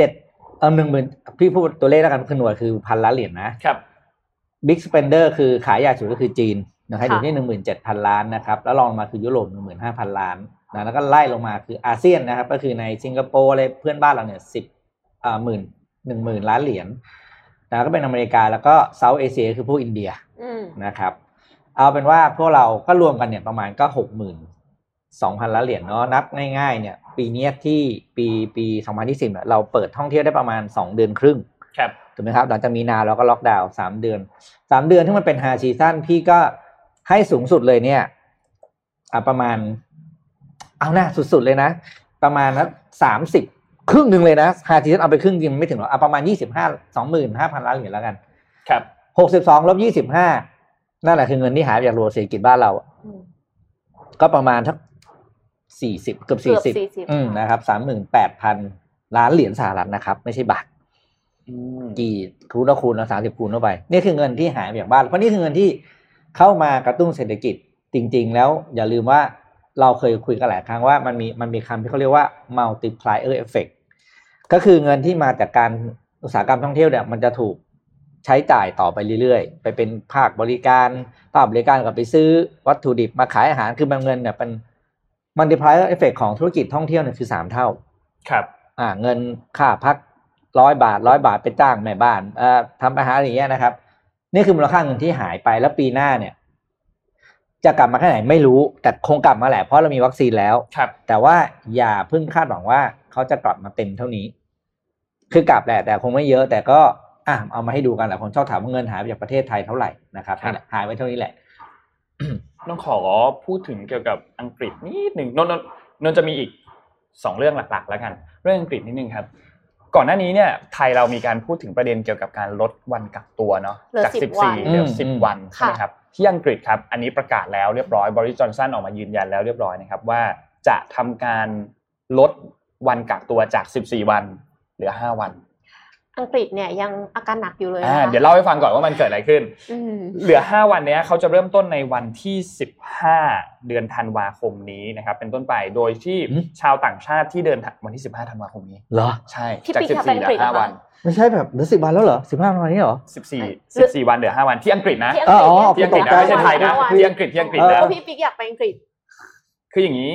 เอ่อโดยอืม policy ของเขาเนี่ยนะครับ จากเดิมเนี่ยที่เข้ามา 14 วันหลังจากนั้น ถ้าคุณอืมตรวจพบแล้วไม่ไม่พบเชื้อคุณก็อะโอเค ไม่ต้องกักเข้าตัวได้แล้วใช่ไหมครับอ่าแต่ทีนี้ 5 วันอันเนี้ยต้องเป็นแบบนี้ เริ่มต้นนะครับนโยบายอันนี้เนี่ยชาวต่างชาติที่เดินทางเข้ามาในประเทศอังกฤษเนี่ยจะต้องแน่นอนอันที่หนึ่งเลยคือตรวจตรวจเชื้อก่อนเลยค่ะนะครับและหลังจากนั้น 5 วันอืมจะมีการตรวจเชื้ออีกครั้งหนึ่งซึ่งประเด็นสำคัญคือตรงนี้เลยนะฮะคนที่ชาวต่างชาติที่เดินทางเข้ามา ต้องจ่ายค่าตรวจเชื้อเอง ราคาประมาณเท่าไหร่ ราคาเนี่ยอยู่ที่ประมาณ 86 ดอลลาร์สหรัฐนะครับ ก็ตีซะว่าประมาณเกือบเกือบ3,000บาทอะเกือบเกือบ3,000บาทนะครับ ซึ่งต้องจ่ายเองนะอืมอันนี้ชาวต่างชาติต้องจ่ายเอง และถ้าหากว่าตรวจแล้วไม่พบเชื้อ คุณก็ไม่ต้องกักตัวแล้วอืมแต่ว่าจริง ๆ ระยะฟักตัวมันไม่ใช่ห้าวันหรือเปล่านั่คะนสิอันเนี้ยเป็นคำถามที่น่าสนใจอันเนี้ยเหมือนกันว่าโอ้โหว่าว่าทำไมถึง ถึงยอมที่จะลดการกักตัวแบบนี้นะครับ แต่ว่าพอฟังด้วยเหตุผล อันนี้แน่นอนเหตุผลไม่ใช่เชิงการแพทย์อยู่แล้ว แต่เป็นเชิงเศรษฐกิจนะครับ เหตุผลทางด้านเศรษฐกิจเนี่ยเขาบอกว่าหลังจากที่พอมีการประกาศกักตัวล็อกดาวน์ 14 วันเนี่ย อุตสาหกรรมการท่องเที่ยวมันหยุดชะงักนะครับ แล้วก็ประชาชนเนี่ยไม่อยากเดินทางมาที่อังกฤษแล้ว คือหลาย ๆ คนไม่ไม่อยากเดินทางเข้ามาเพราะต้องโดนกักตัว ซึ่งเป็นทุกประเทศแหละนะครับ มันก็เลยเขาก็เลยต้องมีการลด จำนวนวันการกักตัวลงไป แล้วก็ล่าสุดก็จะเริ่มคลายล็อกดาวน์แล้วนะครับ ในวันที่2ธันวาคมที่จะถึงนี้นะครับ แต่ว่ายังคงมีการควบคุมในระดับภูมิภาคต่างๆ เหมือนเดิมนะครับ ในประเทศนะครับ แต่ว่ามันจะเบาลงแหละสำหรับการล็อกดาวน์ในอังกฤษนะครับ ซึ่งก็ก็น่าเป็นห่วงนะจริงๆแล้วจริงๆต้องบอกว่าน่าเป็นห่วงพอสมควรนะคือน่าจะทำแบบนั้นก็ต่อเมื่อมีการฉีดวัคซีนแล้วหรือเปล่าครับแล้วก็ 86 ดอลลาร์เลยเหรอคะ86 ดอลลาร์ครับอ่าแต่ว่า วัคซีนสปุตนิกของรัสเซีย ครับ เขาบอกว่าโดสละสิบดอลลาร์เองนะ อ๋ออ๋อราคาออกมาแล้วราใช่คาไหมออกแล้วค่ะ โดสละสิบดอลลาร์ แล้วก็คือต้องฉีดสองโดสองสโดสมันก็ก็จะ20ยี่สิบดอลลาร์ ถูกกว่าค่าตรวจอีก ใช่ถูกกว่าค่าตรวจ แล้วก็ในขณะที่ของไฟเซอร์ไบโอไบโอเอ็นเทคอะค่ะ จะมีราคาประมาณ 20 ดอลลาร์ต่อโดส ครับในขณะที่ของโมเดอร์นาค่ะ ราคาจะอยู่ที่ 25-37 ดอลลาร์ต่อโดส ขึ้นอยู่กับว่าซื้อเยอะแค่ไหน ครับค่ะซื้อยิ่งซื้อเยอะก็ยิ่งถูก แน่นอนแน่นอนอ่า ทีนี้ก็คือรัสเซียเนี่ยก็คือปาดเลยค่ะ ตัดราคาคิดว่าตัวเองโอ้โหถูกกว่า แล้วก็เพราะฉะนั้นอืมอีกหน่อยเนี่ย ต้องมีคนแบบมาซื้อมากกว่าเดิมแน่นอน คือตอนเนี้ยมันก็มีคนจองอยู่แล้วเท่าไหร่นะห้าร้อยล้านโดสครับหรือเปล่าคะประเขามาณบอกว่าประมาณปีหน้าเนี่ยเขาจะผลิตถึงหนึ่งพันล้านโดสอืมอืมเพราะฉะนั้นเนี่ยก็คือพอคิดว่าตัดราคาละรับรองว่าประเทศที่มีกำลังซื้อน้อยเนี่ย มาซื้อแน่นอนครับและประเทศที่สามารถขนส่งโลจิสติกส์ด้วยตู้แบบลบเจ็ดสิบเนี่ยลำบากอะค่ะใช่ครับก็ต้องมาซื้อกับสปุตนิกเพเพราะว่าเก็บในอุณหภูมิห้องได้หรือว่าอุณหภูสมิองตู้ถึเย็งนแปดองศาอ่ซึ่สองถึงแปดองศาซึ่ไม่ได้ก็แบคืบตู้เย็นไม่ยากอะใช่ไม่ยากในใช่การขนส่งนะครับก็คือสามารถที่จะแช่ตู้เย็นได้จุดขายต่างครับอืมใช่ก็เลจุยดขายต่างขายได้แน่นอนพี่ปิ๊กจะจับใครไหมคะวันนี้เอาเอาเอาสักคนไหมอ่าค่ะนนท์ปิดท้าย ข่าวสุดท้ายละอืมอะปิดท้ายปิดท้ายเก็บไว้จับพรุ่งนี้ก็ได้ครับเพราะอ๋อเขาเออใช่พราจะมีข่าวเขาทุจริตไปแล้วเพียบเลยใช่ไหมเขาจับไปฮะแล้วเออเขาจับไปแล้วเดี๋ยวพรุ่งนี้พรุ่งนี้พรุ่งนี้พรุ่งนี้พรุ่งนี้รอคุณโทมัสนะครับป๋าโทมัสป๋าโทมัสรอป๋าว่าอัดเอ่อซับอะพาไปที่ปิดสท้ายกอตครับแลนด์นิดหนึ่งครับที่อืมสกอตแลนด์ครับล่าสุดได้มีการผ่านกฎหมายแจกผลิตภัณฑ์เกี่ยวกับประจำเดือนของผู้หญิงอืมนะครับซึ่งอันเนี้ยน่าสนใจมากค่ะคือเอ่อเขาผลักดันกฎหมายตัวนี้เนี่ยมาประมาณ 3 ปีแล้วนะครับ โดยหวังอืมให้คือพวก ผ้าอนามัยทั้งหลายเนี่ยอืมมันเข้าถึงกับคนได้ค่ะง่ายยิ่งขึ้นง่ายขึ้น ก็คือพูดง่ายๆก็คือมีการแจกนั่นแหละ ไม่ต้องค่ะเสียเงินซื้อนะครับดีเพราะว่าค่เพราะมันแพงนะคะมันมันคือออืมคือผู้ชายอาจจะไม่เข้าใจอืมอืมแต่แต่นนท์เข้าใจนนท์เข้าใจเพราะนนท์ไปอ่านมาละอ๋อเอ่อมันค่าใช้จ่ายมันไม่ได้น้อยเลยนะต่อใช่เดือนนะ ถ้าคุณใช่กินประมาณแบบ 200 บาท 300 บาทต่อเดือนอะไรเงี้ยอืมแล้วคือราคามันเหมือน treat เป็นสินค้า luxury อะ ใช่ เพราะว่ามันเสียภาอ่าในใช่ในบ้านเราใช่มันมันเป็น marketing สินค้าที่ไปทำให้มันที่เป็นมันเสียมันภาดูษีแพงด้วยขึ้นอ่าซึ่งโอเคมันมันก็มีการพูดคุยกันเหมือนกันว่าเราควรจะลดลงยกเลิกภาษีผ้าอนามัยไหมอ่าเพื่อที่จะได้ราคาตัวสินค้าตัวนี้มันจะได้ถูกลง เพราะว่ามันเป็นสินมันเป็นสินค้าที่ต้องใช้จนะริงๆมันเหมือนเป็นของจำเป็นอย่างมันเป็นของจำเป็นนะอืมมันเป็นของจำเป็นนะ มากๆ เป็นของจำเป็นมากๆด้วยเพราะว่าไม่เอายังไงผู้หญิงก็ต้องใช้อะอืไม่มีทางเลยที่จะจะให้ไม่ได้ใช้ใช้อะไรพระอ้อมไม่ได้ไงถูกไหมครับเพราะฉะนั้นยังไงมันก็ตามก็ต้องใช้นะครับ โดยทางสกอตแลนด์เนี่ยเขาประเมินว่าน่าจะต้องใช้งบประมาณประมาณ 24 ล้านปอนด์ต่อปี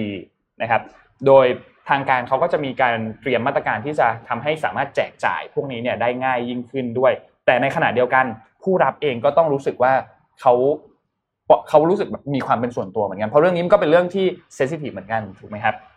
เพราะฉะนั้นก็อาจจะมีการแจกจ่ายตามโรงเรียนมหาวิทยาลัยห้องน้ำสาธารณะต่าง ๆ หรืออาจจะไปรับตามร้านขายยาบริเวณชุมชนต่างๆ ก็เป็นไปได้เหมือนกันนะครับ โดยอันนี้เนี่ยก็มีมติผ่านในวันที่ 24 พฤศจิกายนที่ผ่านมานะครับ โดยรัฐบาลจะต้องแจกจ่ายผลิตภัณฑ์เกี่ยวกับเรื่องของประจำเดือนเนี่ยให้กับผู้ที่ต้องการทุกคนนะครับ โดยอันนี้เนี่ย เยี่ยมเลยนะ ดีค่ะ เป็นอืมเป็นอีกก้าวหนึ่งเลยนะใช่ของของของนโยบายเหมือนที่จะเป็นเรื่องเล็กนะ แต่ไม่เล็ก ไม่เล็กไม่เล็กอืมรู้ว่ามันเป็นเรื่องไม่เล็ก ถ้าถ้าใครเคยเห็นเอ่อพวกนี้เนี่ยในทวิตเตอร์ที่มีการพูดถึงหรืออะไรพวกนี้เนี่ยจริงๆแล้วมันเป็นประเด็นที่แบบโหมันลำบากเหมือนกันนะ การที่จะต้องมาใช้ support ค่าใช้จ่ายอันเนี้ยใช่กับคนใช่ คนหนึ่งที่แบบโอ้ค่าใช้จ่ายต่อวันต่อเดือนก็เยอะมากอยู่แล้ว ต้องมาซื้อผ้าอนามัยเพิ่มแล้วที่สำคัญคือไม่ซื้อไม่ได้ด้วยสิ ใช่ต้องซื้อเหมือนอืมคุณกินข้าวอะ อืม ยังไงก็ต้องกินข้าวอะอืม แบบนั้นอะมันมันมันเป็นแบบนั้นนะครับเพราะฉะนั้นก็อยากเห็นเหมือนกัน ให้ประเทศเราก็ค่อยๆ เริ่มมีการมีพูดถึงอันนี้สวัสดิการ เริ่มมีการพูดถึงสวัสดิการอันนี้เนี่ยเพราะว่าอย่างที่เห็นอย่างที่สกอตแลนด์ยังผลักดันกันตั้งสามปีเลย นะครับกว่าจะกว่าจะถูกผลักดันออกมาเป็นกฎหมายจริง ๆ ได้นะครับ อันนี้เองก็ขอให้เริ่มมีการพูดถึงเพราะว่านี่เป็นชาติแรกในโลกนะอืมอืมสกอตแลนด์เป็นชาติแรกในโลกที่มีการให้สวัสดิการด้านผลิตภัณฑ์เกี่ยวกับเรื่องของผ้าอนามัยอ่าประจำเดือนค่ะแล้วก็ผ้าอนามัยอืมพวกนี้นะครับ ก็นั่นแหละครับ เป็นข่าวดีนะครับดีค่ะอืมคิดว่าวันนี้น่าจะครบถ้วนนะครับอ่า